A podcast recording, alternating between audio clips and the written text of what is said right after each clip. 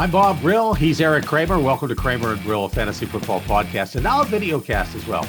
Uh, you can hear the podcast on iTunes, Stitcher, Libsyn, radio.com, wherever you get your podcasts. And now you can also see the video cast on YouTube by going to my Bob Brill YouTube channel or by finding the links for all of this at kramerandbrill.com. That's the easiest way. See it right there at the bottom of your screen, kramerandbrill.com. We'll take a look at how we did for you, a look at this week's games, who's trending, our feature Ask the Quarterback, where each week we select a fan who writes in to ask Eric a fantasy football related question. We'll bring that fan onto the video podcast to ask the question directly. And you can be that fan by simply emailing us at brillpro at gmail.com. That's brillpro at gmail.com. Again, you can see it right there on the bottom of your screen. So, how did we do for you? Well, guys we loved and who had good days were Deshaun Watson, 344 yards, three touchdowns, Justin Herbert, 366 and three touchdowns touchdowns versus the Jets. Aaron Rodgers, 311 and three touchdowns. Ben Roethlisberger, 267, a pair of scores. Keenan Allen, 16 catches for 145 on a score. We like Kirk Cousins against the Cowboys, 314 yards and three touchdowns. Taysom Hill proved his worth, had 233 yards plus 51 rushing and two touchdowns. ESPN has put him back as a quarterback instead of a tight end this week. So now, you had a one week play for those of us who were smart enough to pick him up and start him at tight end this past week. Didn't help me much. I still lost, but he got 25 points for me. Dalvin Cook had 115 and a score. We love the Steeler receivers, and both Claypool and Diontae Johnson had good days. Johnson, 12 catches, 111 yards, but he failed to find the end zone. We liked Antonio Gibson again with 94 and a score. We liked Lamar Jackson. Uh, well, we, we said he'd have another tough day, and he did. Just 186 yards, a pick, and one touchdown. Trending up this week, Taysom Hill, Emmanuel Sanders, Deshaun Watson, Diontae Johnson, Melvin Gordon, Ryan Finley, PJ Walker, and Robert Tonyan. Trending down this week, Joe Burrow, Tua, Juju Smith Schuster, and Carson Wentz. So give me your thoughts on this week. My thoughts as a Bear, a former Bear, and a Bear fan, we'll take Taysom Hill as a quarterback, and I'd start him every game. Uh, the guy came up with, like you said, 25 points. He's going to continue to do that. That to me is one of the bigger stories of this year. Is in the face of everybody thinking that it was going to be Jameis Winston starting in place of uh, the injured Drew Brees, it's Taysom Hill, and Taysom Hill goes off just as you you started him as a tight end, great. Next week, start him as a quarterback. He's still going to be better than most of the people out there. Um, I'd say what stood out to me on the negative side is Lamar Jackson.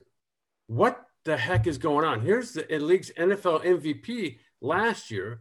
Everybody projected him only to be better as young as he is and as young as he is in that offense and with all the weapons around him. And yet, what in the heck is going on in the last few weeks? Then you, as you know, you've got Carson Wentz. Where's he been all week? He I'm like wondering that too. All year, he looked like he's holding on to the ball, taking sacks he doesn't need to take, missing throws that he normally would make, and uh, you know, I, I, and then you got the two turnarounds this year, right? So, what's gonna who's gonna win in this Belichick versus Brady now that they're on two different teams? it starts out looking like Belichick's going to be have the upper hand because Brady has a slow start to the season. Then all of a sudden, the roles reverse. Cam Newton, who thinks everybody's in the beginning of the year, including me, here's an MVP candidate. Then he hits the skids. Patriots can't win a game.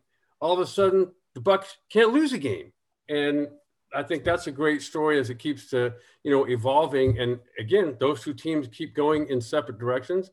And then on the positive side, you got Sean Payton, who I mentioned earlier. I think probably made the most significant decision that anybody, any NFL coach has made this year, and that's starting Taysom Hill over what looked to be obviously Jameis Winston, who came in and had a great time playing for Drew Brees when he got injured. But then, you know, he pulled the end around, and Sean Payton selected to go with uh, Taysom Hill, and it paid off. And I think it'll continue to. And then Mike Vrabel with the Titans keeps showing up uh, as a decision maker, playing great defense, keep giving Derrick Henry the ball. And then you got the Browns and Kevin Stefanski, who quietly has taken a team that couldn't win a game. Now they have a hard time losing a game. And Baker Mayfield is barely even a factor in all this. He's just basically by limiting what Baker Mayfield is doing wrong and limiting his mistakes, and now relying on great defense and a great running game even without uh, the Myles Garrett last week, they still had a bunch of pressures and sacks and still won the game easily. So I think uh, you know that's kind of my biggest takeaways from this this past week, and then I guess the the the the combination of Kyler Murray and the weapons and the way he's getting the ball moved around in the passing game, running it himself, and then the marriage between him and Cliff Kingsbury, who nobody thought was going to have, including me, a positive effect as this team and the season goes on. Obviously, proved a lot of us wrong. And so I think the Cardinals are very much in the mix of getting into the playoffs within, I think, the toughest division in football. Well, you know, you, you hit on something that uh, is right up my alley right now. And so before we get to ask the quarterback, I get to ask the quarterback. I've got four quarterbacks now because Taysom Hill, and we're only allowed to have three. And that leaves me with Ben Roethlisberger, Deshaun Watson, who I'm keeping. And I want to keep Taysom Hill.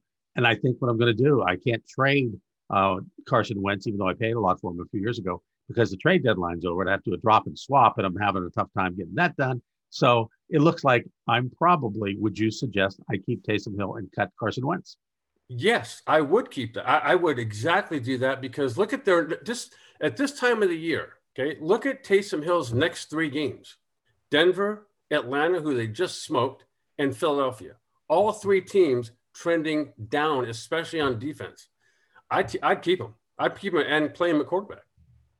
He's going to have a tough time playing over Ben, but uh, uh, I'm not. I'm I, look, you have an emotional tie to every Steeler. Who's no, wait a second. I get no, it. No, no, even more than that. I've got two of my receivers are Juju Smith Schuster and Claypool.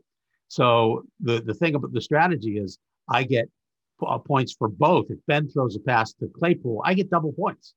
If Fantastic. I'm not. I'm saying you would start Joe Gilliam or Terry Hanratty or anybody over a non-Steeler. That's a given. Even if that person's no longer alive, you're taking them. You got it.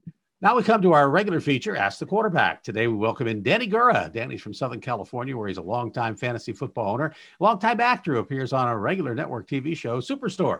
Danny, welcome to the show. Tell us a little bit about yourself. Oh, thank you guys. I'm very happy to be here. I love the show. Uh, Eric, a big fan of yours as well. Uh, thank you for having me. Yeah, like you mentioned, uh, big fantasy football guy. Been playing for, geez, almost as long as I can remember now, since uh, since fantasy really kicked into high gear about uh, you know 10, 15 years ago. Um, this year not doing so well. I'm, I'm really middle of the pack, and I'm blaming a lot of that on my quarterback, my uh, Lamar Alexander, who's really let me down a lot uh, this season, unfortunately. Um, I my, my question, Eric, if I may, to you, um, asking about quarterbacks that are out there now. Now we got Joe Burrow's injury. We've got all these different injuries that are going on here with quarterbacks. I, am stuck. I'm, i need a, I need a better quarterback out there, and I, I was lucky enough to to, to swoop up on uh, on Justin on uh, on Herbert there from um, from San Diego from San Diego. Look at me from Los Angeles. That's okay. My uh, affiliation with the Chargers it was in San Diego too, so I'm good with that. it's I still can't get used to it. I live in LA, um, but are there any hidden quarterbacks out there at this point, maybe on the free agent wire, that kind of could sneak up in the end in the last couple of weeks and maybe kind of fulfill a, uh, a need or a desperate need if, if needed. You know, uh, Daniel Jones or someone. Yeah, I, I, I uh, that's a great question, and I think, uh, and you're not alone. I'm, I'm guessing there's probably a lot of fantasy football general managers out there looking for a, a, a quarterback, a fill-in. And I think a guy that we, two guys that we've just been talking about uh, today, Baker Mayfield, not great numbers, okay, but not no poor numbers. He doesn't show up at a game and throw three interceptions anymore. It's like one or none, mostly none. It might only he might only throw for a couple hundred yards, but he might also have a couple touchdown passes. Um, and I think another guy that we've been talking about is Taysom Hill. There's a guy that nobody's thinking about as a quarterback, and why not? I mean, he just he's got again the same things that Drew Brees has had, he's got probably one of, if not the best play caller in the NFL in Sean Payton. Nothing but weapons all around him. And he's might he might be the best of all of them himself. Because you get a quarterback that's going to rush for likely a touchdown or two a game. And you see him, he's explosive as a running. I mean, he's one of the better running backs on the field, kind of like a Lamar Jackson. He's fun to watch. You'd be replacing, right, Lamar Jackson with a better version of Lamar Jackson right now. And the team certainly gathers around him. My, my fear is that would he last all the way at least through, through fantasy playoffs? I mean, we don't know I how don't, we. I don't know, but is that really what you're asking? because maybe not. Well, no, I want to get to the playoffs first. That's a good point. You got, you got to get there. You got to get through next week.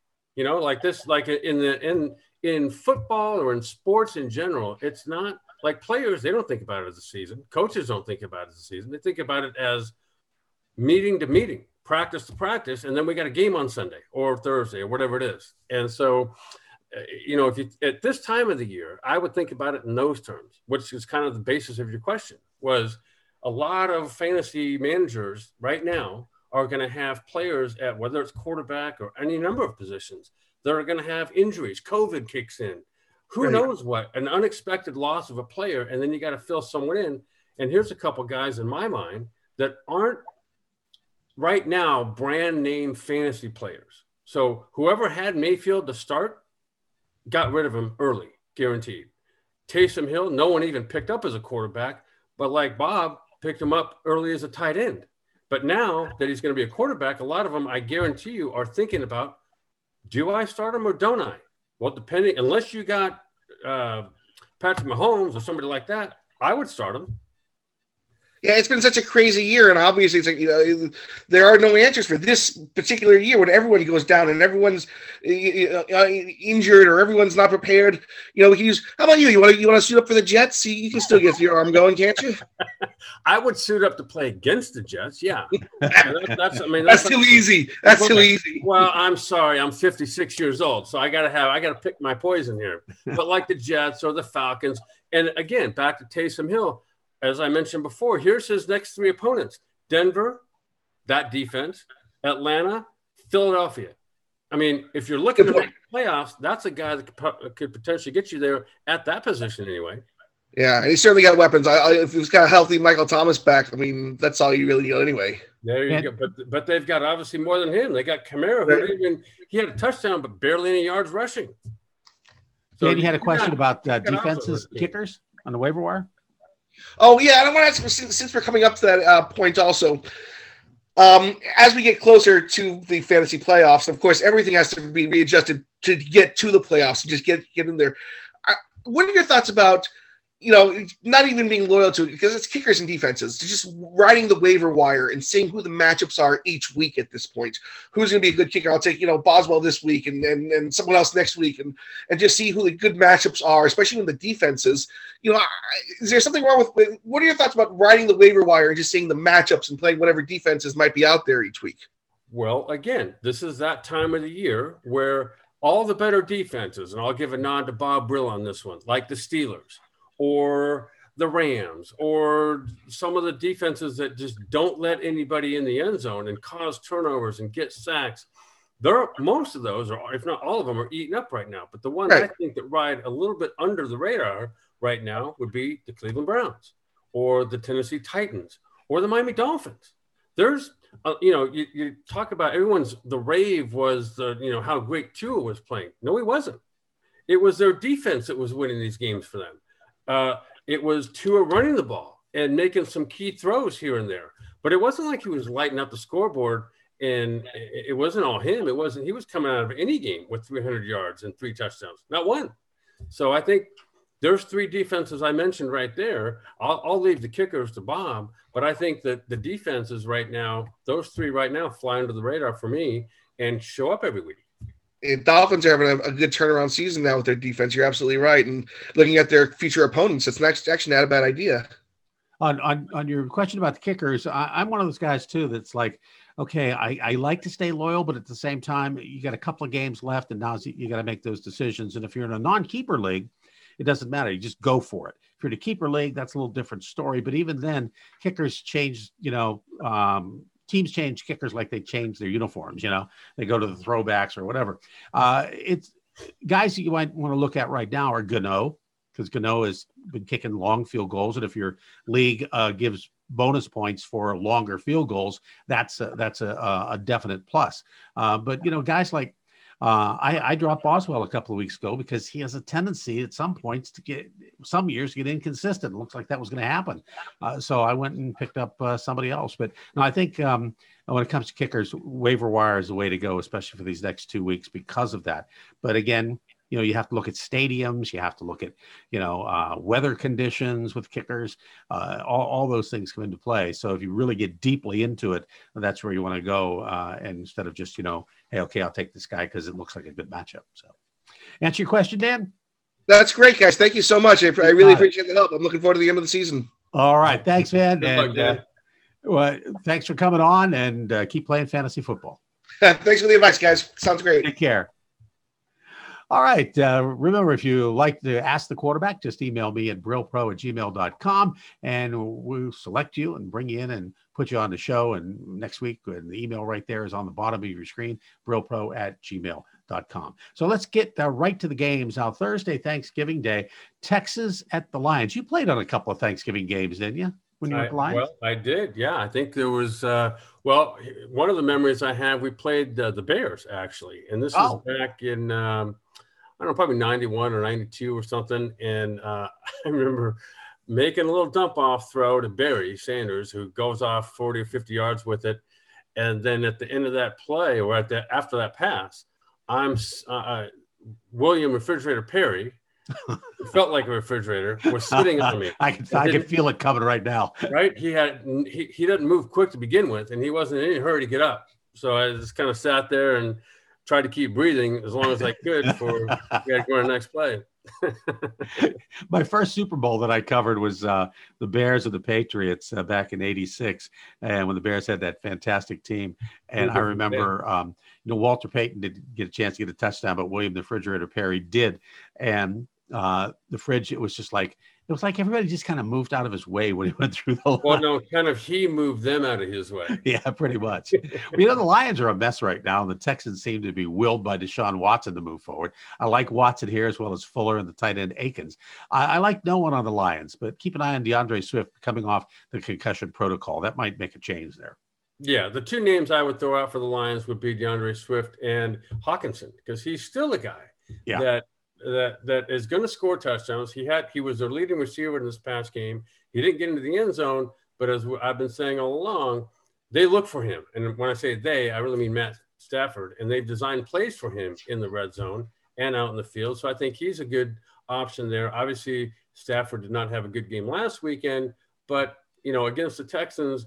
Um, are they that good on defense to not play Matthew Stafford? I don't think they are. No. I think, as you said, the Lions are kind of a mess right now. So if you want to stay away from Stafford, okay, but I still think Hockenson and potentially D'Andre Swift are good options. And then obviously Deshaun Watson, whoever he's throwing the ball to, is a great option. Uh, staying with Turkey Day, uh, Washington at the Cowboys. Now, we just got uh, word that the Cowboys called an emergency situation due to COVID and a staff member. There's no details on this uh, when we tape this, which is Tuesday. So you really want to keep an eye on the NFL and ESPN for updates on that to see if there's any changes or if any players get uh, uh, put on a COVID list or anything. But the second T Day game has a pretty good Washington club against a pretty terrible Dallas team. Although Zeke got 100 yards and a touchdown last week against Minnesota, we're not sure what to expect from him. Andy Dalton had a decent day. That helps the run game. But Washington State has had a good game against the Bengals. Uh, it is the Bengals. So we'll see. You can't not start Zeke at this point. I'm okay with the receivers here as well, although I wouldn't expect big numbers. On the Washington side, uh, I'm sold on Gibson and McLaurin. Well, I, and to go back to the Cowboys, okay, so they, you know, it doesn't matter who was playing quarterback for them this year, they weren't winning.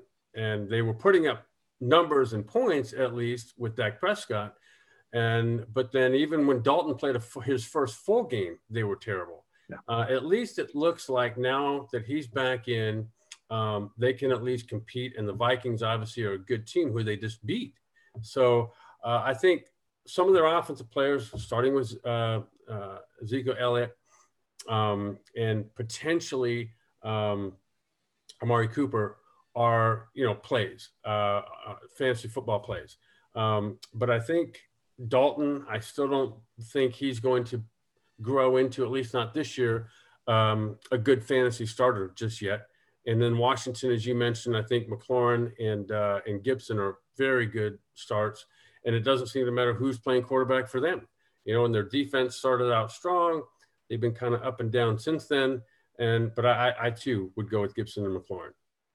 Ravens and Steelers. This is the Thursday night game. The annual battle between these two teams puts the Ravens in a position to be the first to beat Pittsburgh this season. They have the best opportunity if you look at the schedule. This is a rivalry going back to when the Ravens were the Browns. And the last time out, Steelers got lucky, but the Ravens have been not good lately. But uh, throw that out the window in this game. I like the Steeler receivers here, but I also like the Ravens D, which will try hard to take them out of the game. And I also like Ben and Conner. Conner at least as a flex. I think uh, Lamar Jackson is a good bet to come out of his funk. He lost the game in the closing minutes the last time the two played. That's going to be on his mind. You got to think. Uh, Dobbins is solid, as is Andrews and Steve. When you mentioned Jackson uh, and his poor play, not just last week and not just the week against the Steelers, but it's been for several now the past few weeks. And that's one of the things I would mention is that even with guys that you think are can't miss at whatever position they're playing, but especially quarterback, it can get in your head and confidence can sink in a hurry. Um, and I think right now Lamar Jackson's in that category. I he's someone that I'd be I would potentially steer clear of, and kind of like as we talked about before, Taysom Hill right now is the better version of Lamar Jackson to me anyway. Um, and I think the, the the Ravens defense, who you mentioned, um, you know, Lamar Jackson's been the one taking all the heat for the Ravens as a team, but their defense has been getting smashed um, lately at, at, will, really. And so I'm not. Sh- I, I kind of like this matchup with the, the Steelers' offense and the running game, even against the Ravens' defense, because they they've the Ravens' defense hasn't been stellar either. Um, and I think the Steelers, like you've kind of here, you've been all along. This is the best start to a season they've ever had in terms of numbers of wins. Um, and that also plays into a team's psychology and psyche. And so they go out, they walk into a game, they go through the week preparing as though, what are we going to do after this next win? It's not like, are we going to win? And and that's uh, I think that's a mindset that, as you've now come to grow accustomed to offensively, they go into every game and you know at least one or probably two receivers are going to go off. Roethlisberger is going to have a great game, not going to make any mistakes, and the running game has got a good chance with James Conner of turning it out too. So I I I like the Steelers in this game to win. I like the Steelers in a, in fantasy football terms to do well. I like your way of thinking, On Sunday, it's the Browns and Jaguars. Browns have seemed to have found themselves with Chubb and the defense leading the way. I also like Mayfield and Landry here against the hapless Jags, who were destroyed by Pittsburgh last week. James Robinson is the only play here for Jags. And again, I think that's been um, part of the theme that we've been talking about, or at least I have with the Browns, is how good they are, not just offensively, and they don't pass for a lot of yards, but uh, but running the ball. It could be Chubb. Last week it wasn't. It was only Chubb and not Kareem Hunt. But the week before it was both of them. So you've got two of the better running backs uh, in the NFL playing on the same team behind a great offensive line. So the running game itself, whether it's Chubb and most likely will be, or Kareem Hunt together, are going to be dominating. Their defense is a potential play for me. If I if I'm a fantasy owner, I'm playing that defense if I don't have a better one, and they are now a legitimate defense.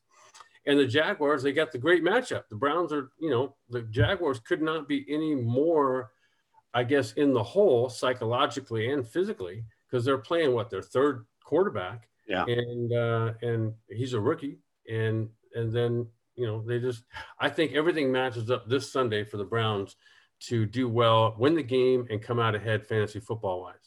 Titans Colts. I'm liking Indy players here with a lot, uh, especially with Pittman ready for uh, prime time and Taylor back in the fold along with the defense. Derrick Henry, Corey Davis, Tannehill, who is pedestrian but solid, are, are my picks here. I, I love Pittman here. I mean, he's just gone off three weeks in a row now that he's playing, and I, I just think he's an outstanding uh, pick.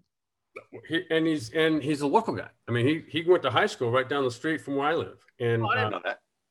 And yeah, I know it's USC. He well, he yeah. After later went to USC, right? But uh, you know, he's a bigger receiver, and and he's got some athleticism, a lot of it actually. And um, you know, I, and I think it's as we were talking about a few weeks ago, how Jonathan Taylor kind of hit the skids with some of the fumbling issues. All of a sudden, that's gone away. They're starting to rely on him now. He's got the speed to be an elite back um, in, in this league. And obviously, I think it's a great matchup between the Titans and the Colts. Derrick Henry is still being Derrick Henry. Corey Davis, don't forget about A.J. Brown. And Jonnu Smith last week caught a touchdown. Even though he didn't get a lot of yards, he, still, he and A.J. Brown are still viable threats in the red zone. And I think Tannehill, who you mentioned, was pedestrian and has been for a couple weeks. As we all know, this if you add up all, of what he's done this year, he really hasn't had any down weeks, and yet he's exploded at times. And so I think that's a potential pick and play for people. Giants Bengals. Uh, Giants coming off a bye, and the Bengals without Joe Burrow. And I definitely like Wayne Gallman here. I like Tee Higgins, uh, Tyler Boyd, and yes, AJ Green at least as a flex play. I'm not sold on quarterback Ryan Finley, and uh, you know the Bengals mindset going forward without Joe Burrow. That's going to be interesting because here's a guy. I was just talking about this with someone earlier today that as a rookie, if you were if you were Patrick Mahomes you this year would take Joe Burrow's numbers. They're elite in this league, and he's doing it as a rookie. And he's not doing it behind a great offensive line. And he doesn't have a lot of talent around him. Let's take the Steelers, for example. The Bengals don't even come close to matching up with the Steelers in terms of offensive weapons. And yet Joe Burrow looks like he's been doing this his whole life, which he has, but he's been doing it at an elite level his whole life. And that's what's been impressive. And now you're right. How are they going to move on without him? Um, with Ryan Finley, that's not the same guy. Even though I'd love to say he is, because he did go to NC State, but he's not. Um, he's not in Joe Burrow's class, and they don't have a lot of, um, you know, they don't have a great defense backing him up. If and the, whereas the Giants, you know, as you said, they're coming off a bye. Daniel Jones has been playing well at times, and they find ways to make games competitive and I think Daniel Jones and the rest of that offense is going to have potentially a very good fantasy day because the Bengals have been so poor defensively. Now, take a look at Joe Burrow. I mean, uh, this is uh, the injury was uh, after the MRI was a lot worse than they originally thought it was. How does a guy recover from this? I mean, is this a is he back next year, or is that not even an option until the following year? That's a good question. I think um, it's late enough in the season that it could become an issue to play next year for him, at least at the beginning of the season. Um, it's funny how not funny, but it, it's uh, there's guys that I know that obviously I played back in the '90s, and um, back then, early in the early, my first year was '87. So back then, if a guy got an, an a torn ACL, um, you know, they didn't have nearly the medical advancements that they do now. Yeah. So you wouldn't a guy the question you asked would very much apply to someone who tore an ACL back then, where is their career over? Yeah. Not much less are they going to play next year. And now, you know, you see these people like Adrian Peterson back in the 90s tore an ACL and was better the next year. Like that was the next year was his 2,000 yard season.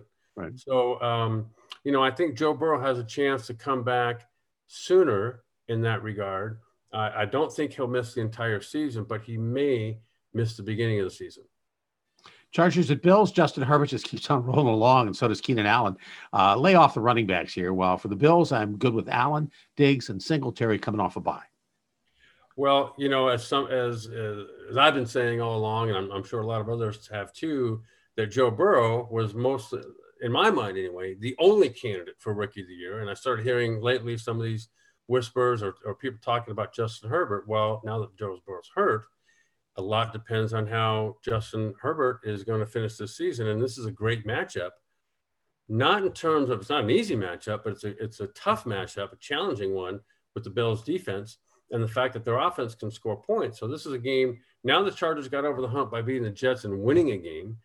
Can they win against a very good team? They beat the Jets last week. Now they've got on the opposite end of the spectrum in the same division, the Bills, who are playing one of the better as one of the better teams in the league. And so, you know, like you said, Justin Herbert, I think, keeps rolling along. I think Keenan Allen, obviously coming off a game where he had what 15 or 16 catches and well over 100 yards, uh, is a good bet to maybe not come up with those same numbers, but again, be the leading receiver uh, for that team. And then obviously the Bills are, are solid on solid footing now that they've had a week to prepare as well. I think you know Josh Allen and the rest of that crew, Stefon Diggs and Singletary, uh, are all good options. Raiders at Falcons. Uh, tough to figure the Falcons, but for fantasy owners, you have to love Ridley. But watch the injury wires on Julio Jones. Possible hammy slowing him down. Matt Ryan solid. Last week we said we liked Russell Gage. Seven catches, 58 yards, solid. We like him again. I love Carr this week, along with Waller and Agholor. Well, to go back to the Falcons, here's now we're seeing we're, we're a little bit over halfway uh, past the the uh, halfway past the past the halfway point in the season, and now you're seeing the effects where the Falcons up until now have had a, you know just a great offensive output, especially throwing the ball. But now you're starting to see the effects last week anyway for the Falcons when you don't have a solid running game to rely on. Um, and now uh, Matt Ryan just starts getting hammered and sacked, and they're they're throwing a lot of making a lot of desperation throws and having a lot a lot of long, third and long yarded situations. Um, and so, for that reason, um, someone at this point in the season, if you have Matt Ryan and he is your starting quarterback, okay, maybe still continue to play him because it is a Raiders defense that is good, but at this point, not spectacular. And the Falcons have a lot of offensive weapons, as you mentioned, Calvin Ridley and um, and others. And Todd Gurley has had sort of an up and down, but somewhat solid season. And but again, um, you know, hard to pick them to win this game. I would pick the Raiders, in fact, to win the game. But uh, and as you said, you've got Derek Carr and Waller and Agholor and Henry Ruggs and and uh, the running Josh Jacobs. You've got a lot of weapons on both sides, but uh, who's going to win the game? I would pick the Raiders in this one, and I picked their, you know, Derek Carr led offense to have more fantasy numbers as well. Yeah. Niners at Rams. Niners coming off a bye with more injuries than you can shake a stick at. So I say lay off these guys. The Rams are a start. If you if you got them, start them, including Higbee at tight end, who seems to have rebounded. And then of course uh, they they took apart the uh, uh, played well against the uh, Tampa Bay Buccaneers the other night as well.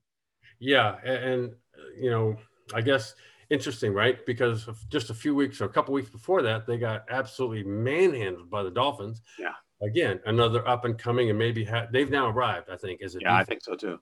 And but then here's a Niners defense that on paper looks to be great too. Um, but then, or actually, the Rams. The who was it they played last week?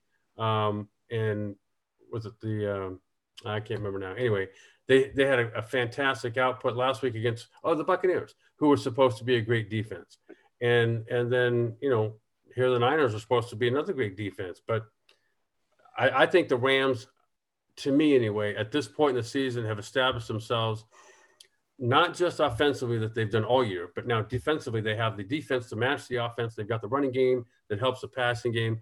I like the Rams to win this game. They're at home, and I, and as always, I think Goff and the rest of that, uh, their playmakers offensively are going to have good days. Uh, Robert Woods is now having, you know, having some breakout weeks here, but and they've got options. They've got a lot of options, I think, offensively and fantasy football wise. Well, you know, talking about Saints and Broncos, we, as we mentioned, we like Hill to continue to do good things. Seems to have had a good rapport, by the way, with both Michael Thomas and Emmanuel Sanders. So I would play them as well. Denver remains an enigma, but maybe on the right path. Both Lindsey and Gordon are rushing well and giving Lock a chance to connect as well. Now, he threw for 270, which was solid, even though no scores were involved. Uh, but I, I can't recommend Lock at all.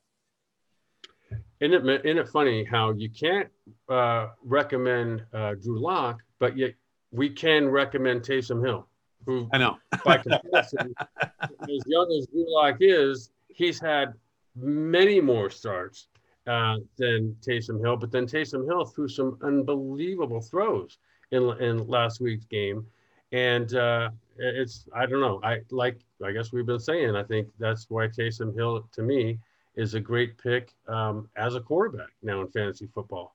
And, um, you know, they've got, in addition to Michael Thomas and Emmanuel Sanders, they've got Jared Cook at tight end, who earlier in the year was having, you know, great games, scoring touchdowns, which is still a possibility because every young quarterback, as we know, loves a great tight end in the red zone.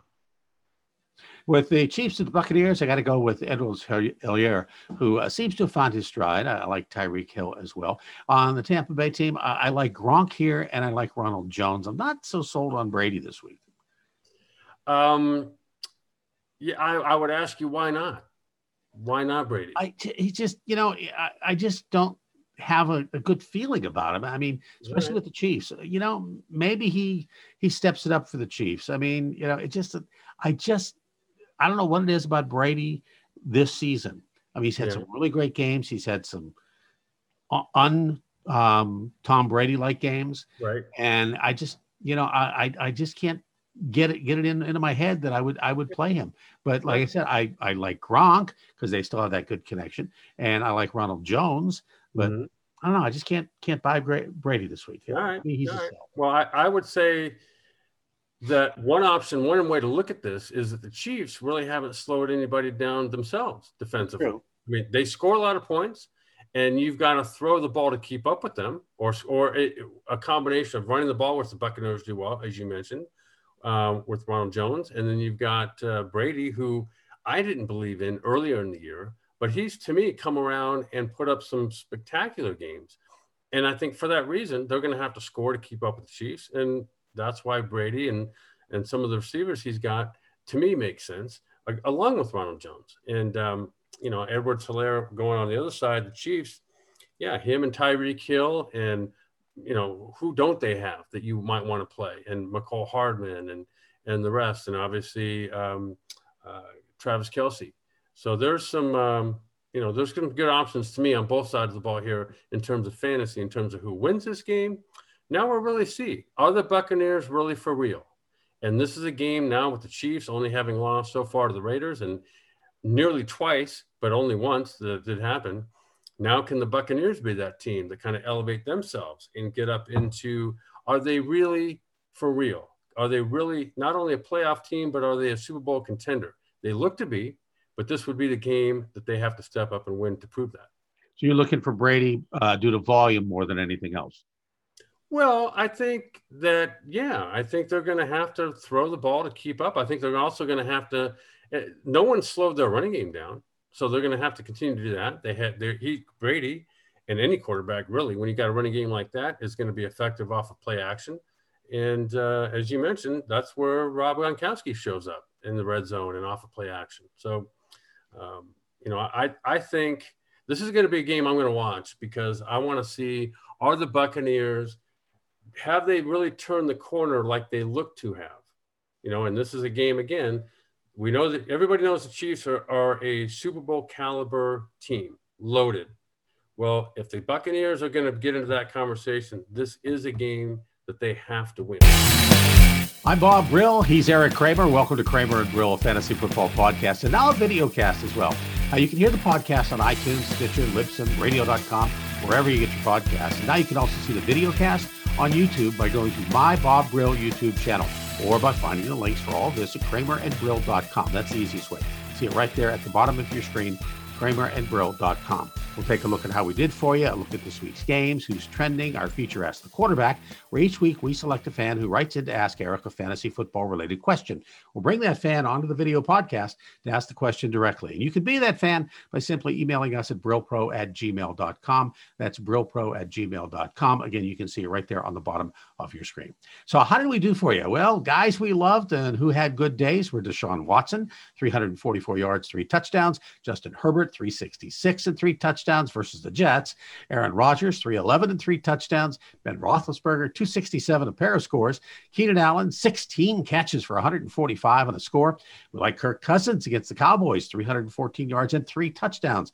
Taysom Hill proved his worth, had 233 yards plus 51 rushing and two touchdowns.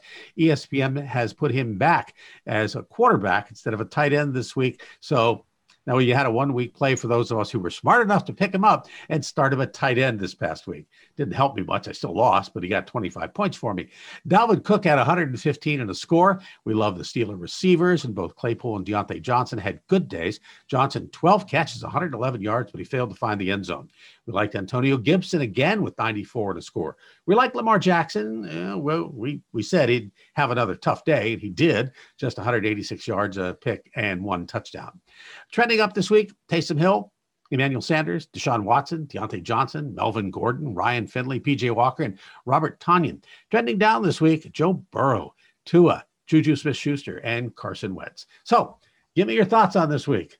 My thoughts as a Bear, a former Bear, and a Bear fan, we'll take Taysom Hill as a quarterback, and I'd start him every game. Uh, the guy came up with, like you said, 25 points. He's going to continue to do that that to me is one of the bigger stories of this year is in the face of everybody thinking that it was going to be Jameis Winston starting in place of uh, the injured Drew Brees. it's Taysom Hill, and Taysom Hill goes off. Just as you you started him as a tight end, great. Next week, start him as a quarterback. He's still going to be better than most of the people out there. Um, I'd say what stood out to me on the negative side is Lamar Jackson. What the heck is going on? Here's the league's NFL MVP last year. Everybody projected him only to be better as young as he is and as young as he is in that offense and with all the weapons around him. And yet, what in the heck is going on in the last few weeks? Then you, as you know, you've got Carson Wentz. Where's he been all week? He I'm like wondering that too. All year, he looked like he's holding on to the ball, taking sacks he doesn't need to take, missing throws that he normally would make, and uh, you know, I, I, and then you got the two turnarounds this year, right? So, what's gonna who's gonna win in this Belichick versus Brady now that they're on two different teams? It starts out looking like Belichick's to be have the upper hand because Brady has a slow start to the season. Then all of a sudden, the roles reverse. Cam Newton, who thinks everybody's in the beginning of the year, including me, here's an MVP candidate. Then he hits the skids. Patriots can't win a game. All of a sudden, the Bucs can't lose a game. And I think that's a great story as it keeps to, you know, evolving. And again, those two teams keep going in separate directions. And then on the positive side, you got Sean Payton, who I mentioned earlier. I think probably made the most significant decision that anybody, any NFL coach has made this year, and that's starting Taysom Hill over what looked to be obviously Jameis Winston, who came in and had a great time playing for Drew Brees when he got injured. But then, you know, he pulled the end around and Sean Payton selected to go with uh, Taysom Hill, and it paid off. And I think it'll continue to. And then Mike Vrabel with the Titans keeps showing up uh, as a decision maker, playing great defense, keep giving Derrick Henry the ball. And then you got the Browns and Kevin Stefanski, who quietly has taken a team that couldn't win a game. Now they have a hard time losing a game, and Baker Mayfield is barely even a factor in all this. He's just basically by limiting what Baker Mayfield is doing wrong and limiting his mistakes, and now relying on great defense and a great running game. Even without uh, the Myles Garrett last week, they still had a bunch of pressures and sacks and still won the game easily. So I think uh, you know that's kind of my biggest takeaways from this this past week, and then I guess the the the the combination of Kyler Murray and the weapons and the way he's getting the ball moved around in the passing game, running it himself, and then the marriage between him and Cliff Kingsbury, who nobody thought was going to have, including me, a positive effect as this team and the season goes on obviously proved a lot of us wrong. And so I think the Cardinals are very much in the mix of getting into the playoffs within, I think, the toughest division in football. Well, you know, you, you hit on something that uh, is right up my alley right now. And so before we get to ask the quarterback, I get to ask the quarterback. I've got four quarterbacks now because Taysom Hill, and we're only allowed to have three. And that leaves me with Ben Roethlisberger, Deshaun Watson, who I'm keeping. And I want to keep Taysom Hill. And I think what I'm going to do, I can't trade uh, Carson Wentz, even though I paid a lot for him a few years ago, because the trade deadline's over. I'd have to do a drop and swap, and I'm having a tough time getting that done. So it looks like I'm probably, would you suggest I keep Taysom Hill and cut Carson Wentz? Yes, I would keep that. I, I would exactly do that because look at their just at this time of the year. Okay, look at Taysom Hill's next three games: Denver, Atlanta, who they just smoked, and Philadelphia. All three teams trending down, especially on defense. I'd, I'd keep him. I'd keep him and play him at quarterback. He's going to have a tough time playing over Ben, but uh, I'll, uh, I'm not. I, look, you have an emotional tie to every Steeler. Who's no, wait a second. I get no, it. No, no. Even more than that, I've got two of my receivers are Juju Smith-Schuster and Claypool. So the the thing about the strategy is I get uh, points for both. If Ben throws a pass to Claypool, I get double points. If, Fantastic. I'm not. I'm saying you would start Joe Gilliam or Terry Hanratty or anybody over a non-Steeler. That's a given. Even if that person's no longer alive, you're taking them. You got it. Now we come to our regular feature, Ask the Quarterback. Today we welcome in Danny Gura. Danny's from Southern California, where he's a longtime fantasy football owner, longtime actor who appears on a regular network TV show, Superstore. Danny, welcome to the show. Tell us a little bit about yourself. Uh, thank you guys. I'm very happy to be here. I love the show. Uh, Eric, a big fan of yours as well. Uh, thank you for having me. Yeah, like you mentioned, uh, big fantasy football guy. Been playing for, geez, almost as long as I can remember now, since uh, since fantasy really kicked into high gear about uh, you know 10, 15 years ago. Um, this year not doing so well. I'm, I'm really middle of the pack, and I'm blaming a lot of that on my quarterback, my uh, Lamar Alexander, who's really let me down a lot uh, this season, unfortunately. Um, I my, my question, Eric, if I may, to you, um, asking about quarterbacks that are out there now. Now we got Joe Burrow's injury. We've got all these different injuries that are going on here with quarterbacks. I, am stuck. I'm, I need a, I need a better quarterback out there, and I, I was lucky enough to to, to swoop up on uh, on Justin on uh, on Herbert there from um, from San Diego from San Diego. Look at me from Los Angeles. That's okay. My uh, affiliation with the Chargers it was in San Diego too, so I'm good with that. it's I still can't get used to it. I live in LA, um, but are there any hidden quarterbacks out there at this point, maybe on the free agent wire, that kind of could sneak up in the end in the last couple of weeks and maybe kind of fulfill a, uh, a need or a desperate need if, if needed. You know, uh, Daniel Jones or someone. Yeah, I, I, I uh, that's a great question, and I think, uh, and you're not alone. I'm, get, I'm guessing there's probably a lot of fantasy football general managers out there looking for a, a quarterback, a fill-in. And I think a guy that we, two guys that we've just been talking about uh, today, Baker Mayfield, not great numbers, okay, but not no poor numbers. He doesn't show up at a game and throw three interceptions anymore. It's like one or none, mostly none. It might only he might only throw for a couple hundred yards, but he might also have a couple of touchdown passes. Um, and I think another guy that we've been talking about is Taysom Hill. There's a guy that nobody's thinking about as a quarterback, and why not? I mean, he just he's got again the same things that Drew Brees has had. He's got probably one of, if not the best play caller in the NFL, and Sean Payton. Nothing but weapons all around him, and he's might he might be the best of all of them himself because you get a quarterback that's going to rush for likely a touchdown or two a game. And you see him, he's explosive as a running. I mean, he's one of the better running backs on the field, kind of like a Lamar Jackson. He's fun to so watch. You'd be replacing, right, Lamar Jackson with a better version of Lamar Jackson right now. And the team certainly gathers around him. My, my fear is that would he last all the way at least through, through fantasy playoffs? I mean, we don't know I how don't, we. I don't know, but is that really what you're asking? because maybe not. Well, no, I want to get to the playoffs first. That's a good point. You got, you got to get there. You got to get through next week.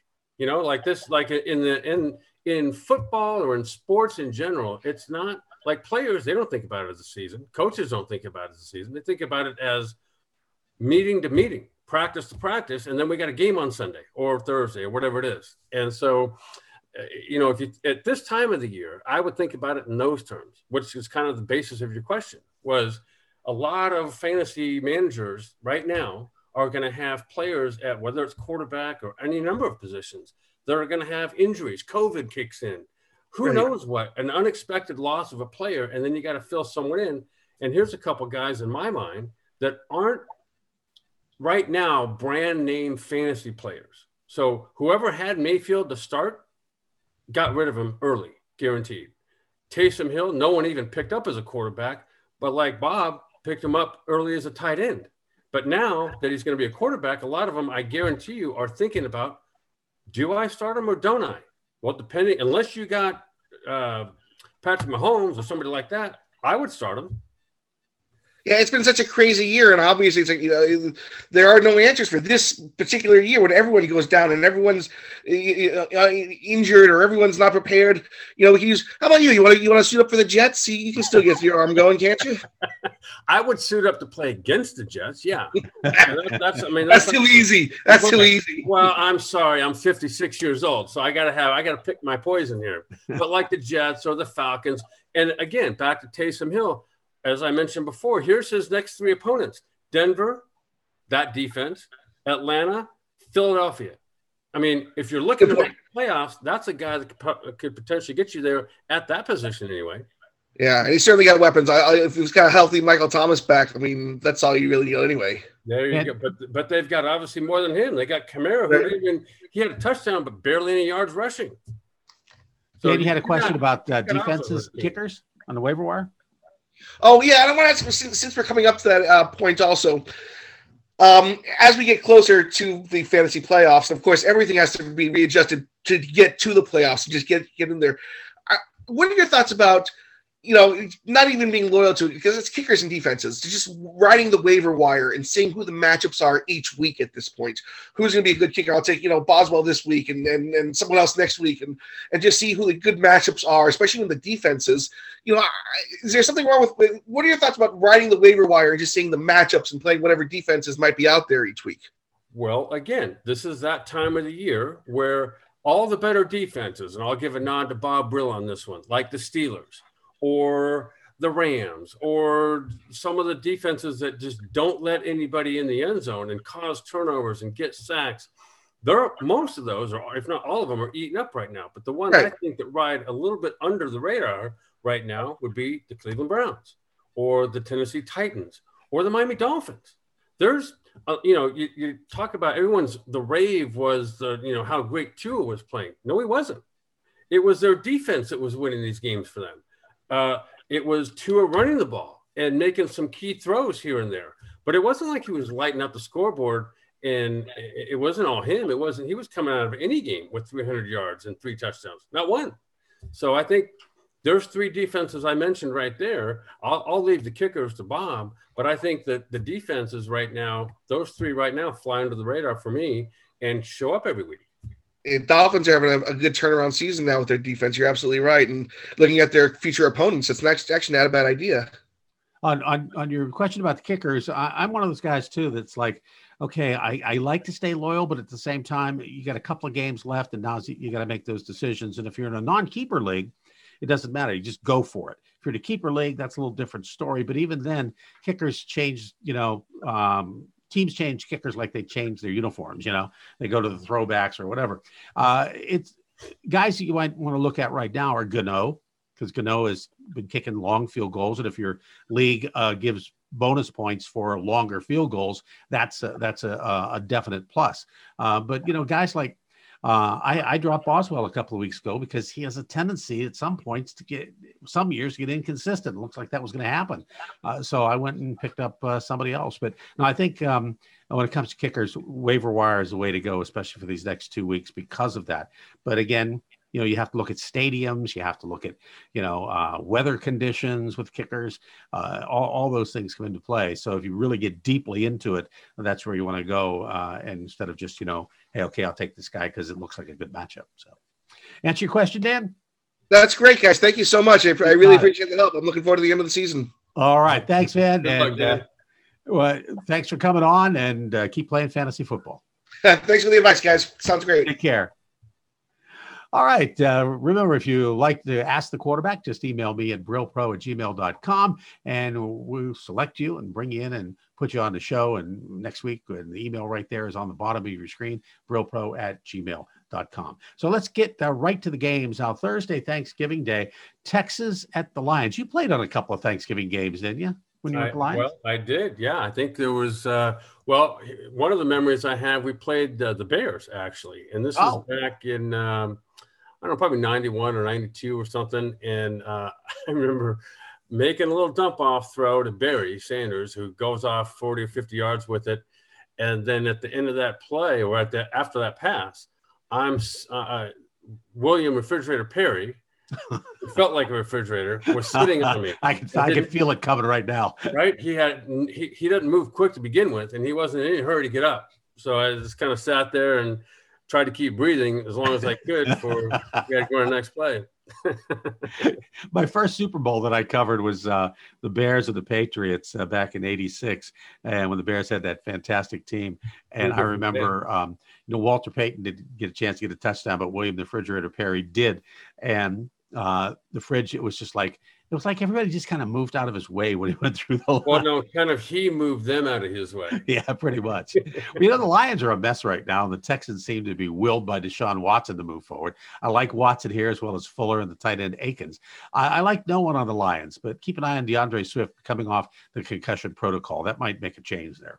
Yeah, the two names I would throw out for the Lions would be D'Andre Swift and Hockenson because he's still a guy yeah. that that that is going to score touchdowns. He had he was their leading receiver in this past game. He didn't get into the end zone, but as I've been saying all along, they look for him. And when I say they, I really mean Matt Stafford. And they've designed plays for him in the red zone and out in the field. So I think he's a good option there. Obviously, Stafford did not have a good game last weekend, but you know, against the Texans, um, are they that good on defense to not play Matthew Stafford? I don't think they are. No. I think, as you said, the Lions are kind of a mess right now. So if you want to stay away from Stafford, okay, but I still think Hockenson and potentially D'Andre Swift are good options. And then obviously Deshaun Watson, whoever he's throwing the ball to, is a great option. Uh, staying with Turkey Day, uh, Washington at the Cowboys. Now, we just got uh, word that the Cowboys called an emergency situation due to COVID and a staff member. There's no details on this uh, when we tape this, which is Tuesday. So you really want to keep an eye on the NFL and the ESPN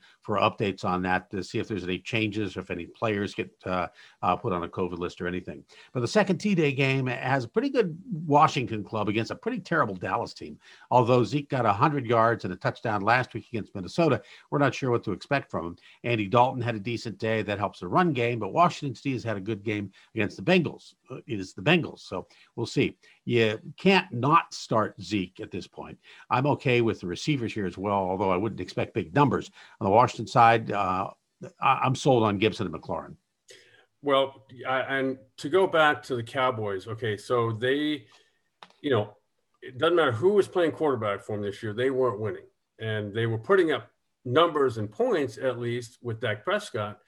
And but then even when Dalton played a, his first full game, they were terrible. Yeah. Uh, at least it looks like now that he's back in, um, they can at least compete. And the Vikings obviously are a good team who they just beat.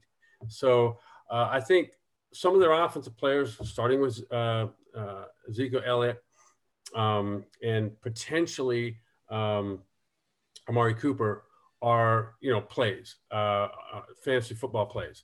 Um, but I think Dalton, I still don't think he's going to grow into at least not this year um, a good fantasy starter just yet. And then Washington, as you mentioned, I think McLaurin and uh, and Gibson are very good starts. And it doesn't seem to matter who's playing quarterback for them. You know, and their defense started out strong. They've been kind of up and down since then. And but I, I too would go with Gibson and McLaurin. Ravens and Steelers. This is the Thursday night game. The annual battle between these two teams puts the Ravens in a position to be the first to beat Pittsburgh this season. They have the best opportunity if you look at the schedule. Now, this is a rivalry going back to when the Ravens were the Browns. And the last time out, Steelers got lucky, but the Ravens have been not good lately. But uh, throw that out the window in this game. I like the Steeler receivers here, but I also like the Ravens D, which will try hard to take them out of the game. And I also like Ben and Conner. Conner at least as a flex. I think uh, Lamar Jackson is a good bet to come out of his funk. He lost the game in the closing minutes the last time the two played. That's going to be on his mind. You got to think. Uh, Dobbins is solid, as is Andrews and Steve. When you mentioned Jackson uh, and his poor play, not just last week and not just the week against the Steelers, but it's been for several now the past few weeks. And that's one of the things I would mention is that even with guys that you think are can't miss at whatever position they're playing, but especially quarterback, it can get in your head and confidence can sink in a hurry. Um, and I think right now Lamar Jackson's in that category. I he's someone that I'd be I would potentially steer clear of, and kind of like as we talked about before, Taysom Hill right now is the better version of Lamar Jackson to me anyway.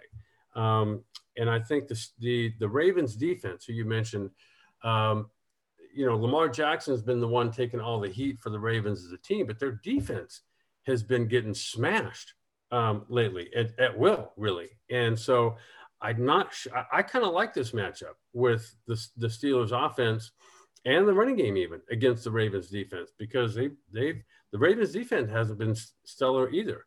Um, and I think the Steelers, like you've kind of here, you've been all along. This is the best start to a season they've ever had in terms of numbers of wins. Um, and that also plays into a team's psychology and psyche. And so they go out, they walk into a game, they go through the week preparing as though, what are we going to do after this next win? It's not like, are we going to win?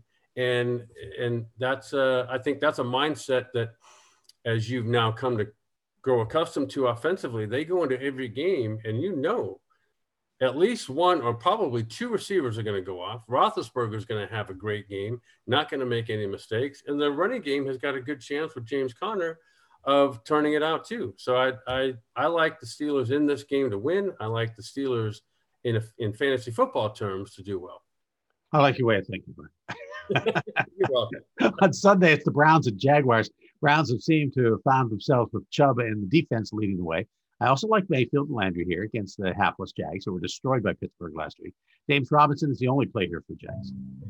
And again, I think that's been um, part of the theme that we've been talking about, or at least I have with the Browns, is how good they are, not just offensively, and they don't pass for a lot of yards, but uh, but running the ball. It could be Chubb. Last week it wasn't. It was only Chubb and not Kareem Hunt. But the week before it was both of them. So you've got two of the better running backs uh, in the NFL playing on the same team behind a great offensive line. So the running game itself, whether it's Chubb and most likely will be, or Kareem Hunt together, are going to be dominating. Their defense is a potential play for me. If I if I'm a fantasy owner, I'm playing that defense if I don't have a better one, and they are now a legitimate defense. And the Jaguars, they got the great matchup. The Browns are, you know, the Jaguars could not be any more, I guess, in the hole psychologically and physically because they're playing what their third quarterback. Yeah. And uh, and he's a rookie, and and then you know they just I think everything matches up this Sunday for the Browns to do well, win the game, and come out ahead fantasy football wise. Titans Colts. some like liking Indy players here with a lot, uh, especially with Pittman ready for uh, prime time and Taylor back in the fold along with the defense. Derrick Henry, Corey Davis, Tannehill, who is pedestrian but solid, are, are my picks here. I, I love Pittman here. I mean, he's just gone off three weeks in a row now that he's playing, and I, I just think he's an outstanding uh, pick. He, and he's and he's a local guy. I mean, he he went to high school right down the street from where I live. And oh, I didn't uh, know that. And yeah, I know it's USC. He well, he yeah. After later went to USC, right? But uh, you know, he's a bigger receiver, and and he's got some athleticism, a lot of it actually. And um, you know, I, and I think it's as we were talking about a few weeks ago, how Jonathan Taylor kind of hit the skids with some of the fumbling issues. All of a sudden, that's gone away. They're starting to rely on him now. He's got the speed to be an elite back um, in, in this league. And obviously, I think it's a great matchup between the Titans and the Colts. Derrick Henry is still being Derrick Henry. Corey Davis, don't forget about A.J. Brown. And Jonnu Smith last week caught a touchdown. Even though he didn't get a lot of yards, he's still, he and A.J. Brown are still viable threats in the red zone. And I think Tannehill, who you mentioned, was pedestrian and has been for a couple weeks. As we all know, this if you add up all, all of what he's done this year, he really hasn't had any down weeks, and yet he's exploded at times. And so I think that's a, a potential pick and play for people. Giants Bengals. Uh, Giants coming off a bye, and the Bengals without Joe Burrow. Now, I definitely like Wayne Gallman here. I like Tee Higgins, uh, Tyler Boyd, and yes, AJ Green, at least as a flex play. I'm not sold on quarterback Ryan Finley, and uh, you know the Bengals mindset going forward without Joe Burrow. That's going to be interesting because here's a guy. I was just talking about this with someone earlier today that as a rookie, if you were if you were Patrick Mahomes you this year would take Joe Burrow's numbers. They're elite in this league, and he's doing it as a rookie. And he's not doing it behind a great offensive line. And he doesn't have a lot of talent around him. Let's take the Steelers, for example. The Bengals don't even come close to matching up with the Steelers in terms of offensive weapons. And yet Joe Burrow looks like he's been doing this his whole life, which he has, but he's been doing it at an elite level his whole life. And that's what's been impressive. And now you're right. How are they going to move on without him? Um, with Ryan Finley, that's not the same guy. Even though I'd love to say he is, because he did go to NC State, but he's not. Um, he's not in Joe Burrow's class, and they don't have a lot of, um, you know, they don't have a great defense backing him up. If and the, whereas the Giants, you know, as you said, they're coming off a bye. Daniel Jones has been playing well at times, and they find ways to make games competitive and I think Daniel Jones and the rest of that offense is going to have potentially a very good fantasy day because the Bengals have been so poor defensively. Now, take a look at Joe Burrow. I mean, uh, this is uh, the injury was uh, after the MRI was a lot worse than they originally thought it was. How does a guy recover from this? I mean, is this a is he back next year, or is that not even an option until the following year? That's a good question. I think um, it's late enough in the season that it could become an issue to play next year for him, at least at the beginning of the season. Um, it's funny how not funny, but it, it's uh, there's guys that I know that obviously I played back in the '90s, and um, back then, early in the early, my first year was '87. So back then, if a guy got an, an a torn ACL, um, you know, they didn't have nearly the medical advancements that they do now. Yeah. So you wouldn't a guy the question you asked would very much apply to someone who tore an ACL back then, where is their career over? Yeah. Not much less are they going to play next year. And now, you know, you see these people like Adrian Peterson back in the 90s tore an ACL and was better the next year. Like that was the next year was his 2,000 yard season. Right. So, um, you know, I think Joe Burrow has a chance to come back sooner in that regard. Uh, I don't think he'll miss the entire season, but he may miss the beginning of the season. Chargers at Bills. Justin Herbert just keeps on rolling along, and so does Keenan Allen. Uh, lay off the running backs here. While for the Bills, I'm good with Allen, Diggs, and Singletary coming off a bye. Well, you know, as some as as I've been saying all along, and I'm, I'm sure a lot of others have too, that Joe Burrow was most, in my mind anyway, the only candidate for Rookie of the Year. And I started hearing lately some of these whispers or, or people talking about Justin Herbert. Well, now that Joe Burrow's hurt, a lot depends on how Justin Herbert is going to finish this season. And this is a great matchup. Not in terms of it's not an easy matchup, but it's a it's a tough matchup, a challenging one with the Bills defense and the fact that their offense can score points. So this is a game. Now the Chargers got over the hump by beating the Jets and winning a game. Can they win against a very good team? They beat the Jets last week. Now they've got on the opposite end of the spectrum in the same division, the Bills, who are playing one of the better as one of the better teams in the league. And so, you know, like you said, Justin Herbert, I think, keeps rolling along. I think Keenan Allen, obviously coming off a game where he had what 15 or 16 catches and well over 100 yards, uh, is a good bet to maybe not come up with those same numbers, but again, be the leading receiver uh, for that team. And then obviously the Bills are, are solid on solid footing now that they've had a week to prepare as well. I think you know Josh Allen and the rest of that crew, Stefon Diggs and Singletary, uh, are all good options. Raiders at Falcons. Uh, tough to figure the Falcons, but for fantasy owners, you have to love Ridley. But watch the injury wires on Julio Jones. Possible hammy slowing him down. Matt Ryan solid. Last week we said we liked Russell Gage. Seven catches, 58 yards, solid. We like him again. I love Carr this week, along with Waller and Agholor. Well, to go back to the Falcons, here's now we're seeing we're, we're a little bit over halfway uh, past the the uh, halfway past the past the halfway point in the season, and now you're seeing the effects where the Falcons up until now have had a, you know just a great offensive output, especially throwing the ball. But now you're starting to see the effects last week anyway for the Falcons when you don't have a solid running game to rely on. Um, and now uh, uh, Matt Ryan just starts getting hammered and sacked, and they're they're throwing a lot of making a lot of desperation throws and having a lot, a lot of long, third and long yarded situations. Um, and so, for that reason, um, someone at this point in the season, if you have Matt Ryan and he is your starting quarterback, okay, maybe still continue to play him because it is a Raiders defense that is good, but at this point, not spectacular. And the Falcons have a lot of offensive weapons, as you mentioned, Calvin Ridley and um, and others. And Todd Gurley has had a, sort of an up and down, but somewhat solid season. And but again, um, you know, hard to pick them to win this game. I would pick the Raiders, in fact, to win the game. But uh, and as you said, you've got Derek Carr and Waller and Agholor and Henry Ruggs and and uh, the running Josh Jacobs you've got a lot of weapons on both sides. But uh, who's going to win the game? I would pick the Raiders in this one, and I picked their, you know, Derek Carr led offense to have more fantasy numbers as well. Yeah. Niners at Rams. Niners coming off a bye with more injuries than you can shake a stick at. So I say lay off these guys. The Rams are a start. If you if you got them, start them, including Higbee at tight end, who seems to have rebounded. And then of course uh, they they took apart the uh, uh, played well against the uh, Tampa Bay Buccaneers the other night as well. Yeah, and, and you know I guess interesting, right? Because just a few weeks or a couple weeks before that, they got absolutely manhandled by the Dolphins. Yeah. Again, another up and coming, and maybe ha- they've now arrived. I think is it? Yeah, defense. I think so too.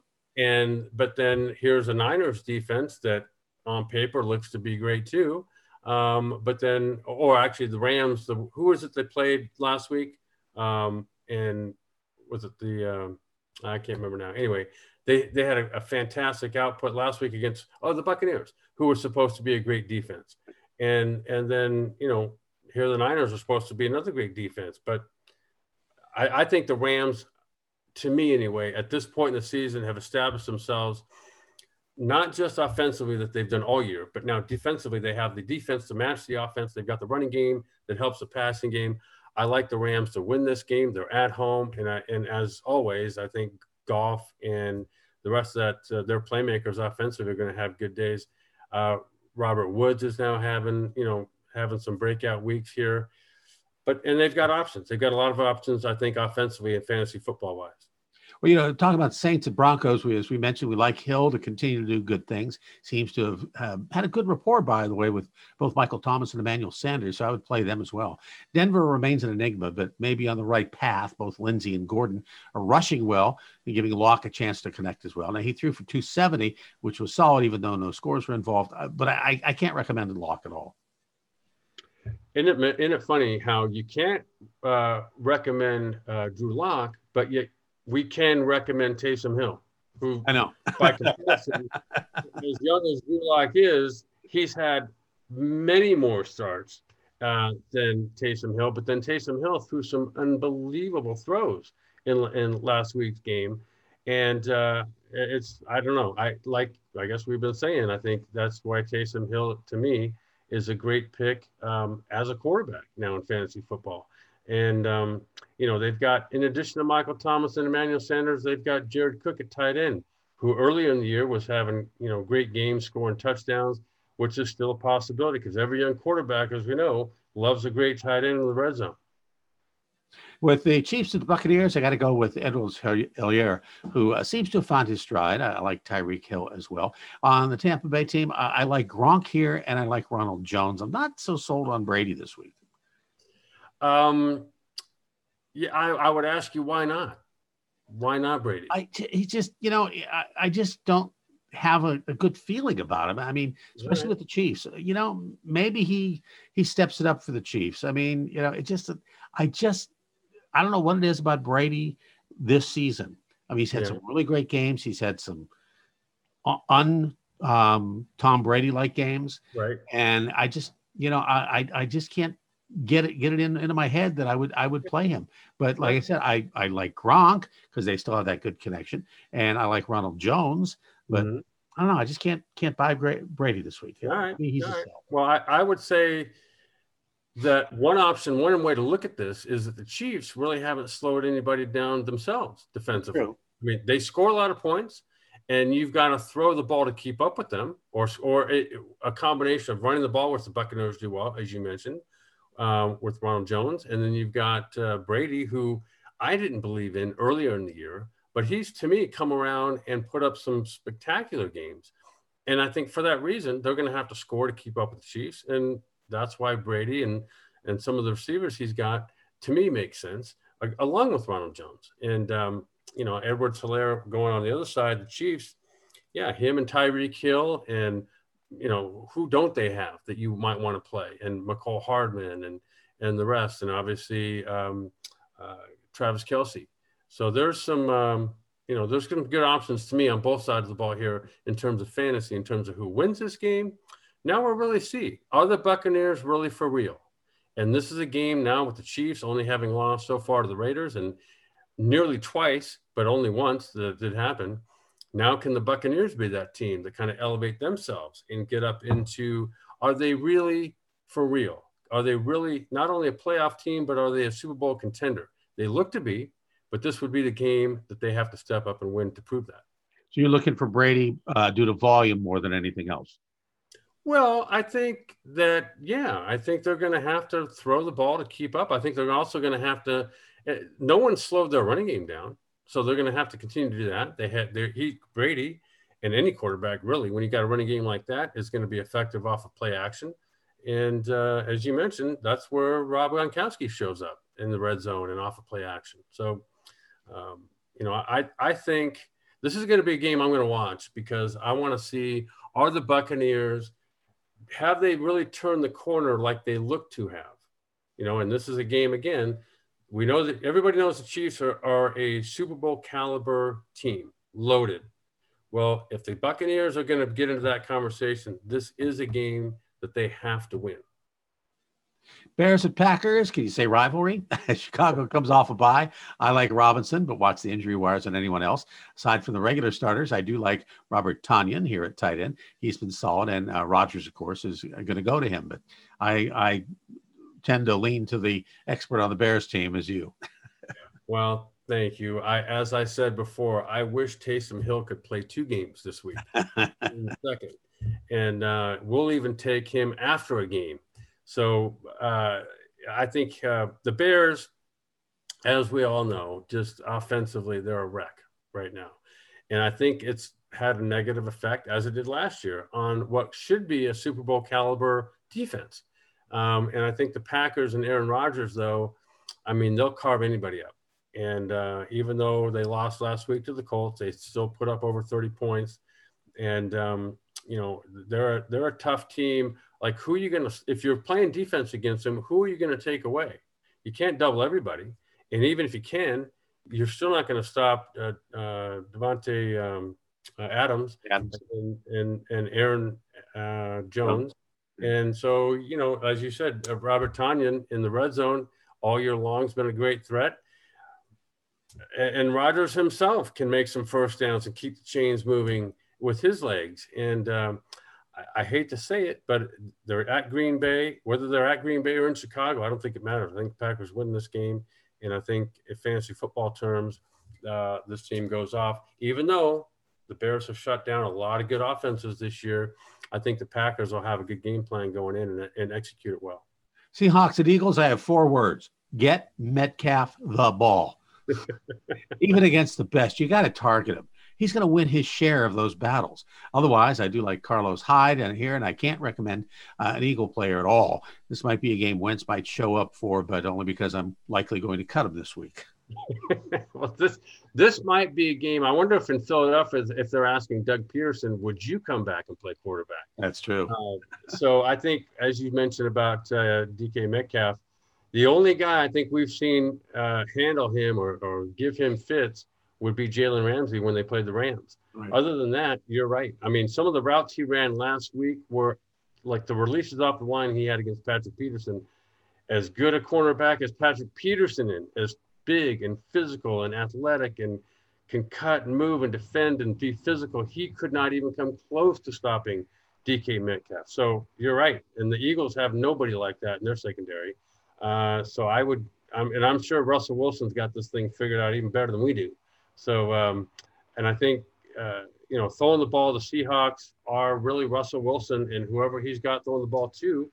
And obviously, which makes guys, you know, like uh, Tyler Lockett and and some of the other guys they have to throw the ball to also big plays. David Moore, uh, is it David Moore? Is that the um, yes, other, yes. Yeah. So again, he's had some great games as well. So yeah, I I don't I'm like you. I'm kind of eagled out in terms of fantasy, you know, guys that uh, you have to select from. I don't think they're at this point in the season not good fantasy plays, but the Seahawks still are. There you have it. Kramer and Brill, Fantasy Football Podcast, and now video cast as well. You can hear the podcast on iTunes, Stitcher, Libsyn, radio.com, and wherever you get your podcasts. And you can also see the video cast on YouTube by going to my Bob Brill YouTube channel or by finding the links for all of this at kramerandbrill.com. That's the easiest way. kramerandbrill.com, right there at the bottom of your screen. Write it down. And don't forget about our brand new feature, Ask the Quarterback. Each week we select a fan who writes in to ask Eric a fantasy football related question. We'll bring the fan onto the video podcast to ask that question directly. You could be that fan by simply emailing us at brillpro at gmail.com. That is brillpro at gmail.com. Thanks for joining us. We'll see you next time.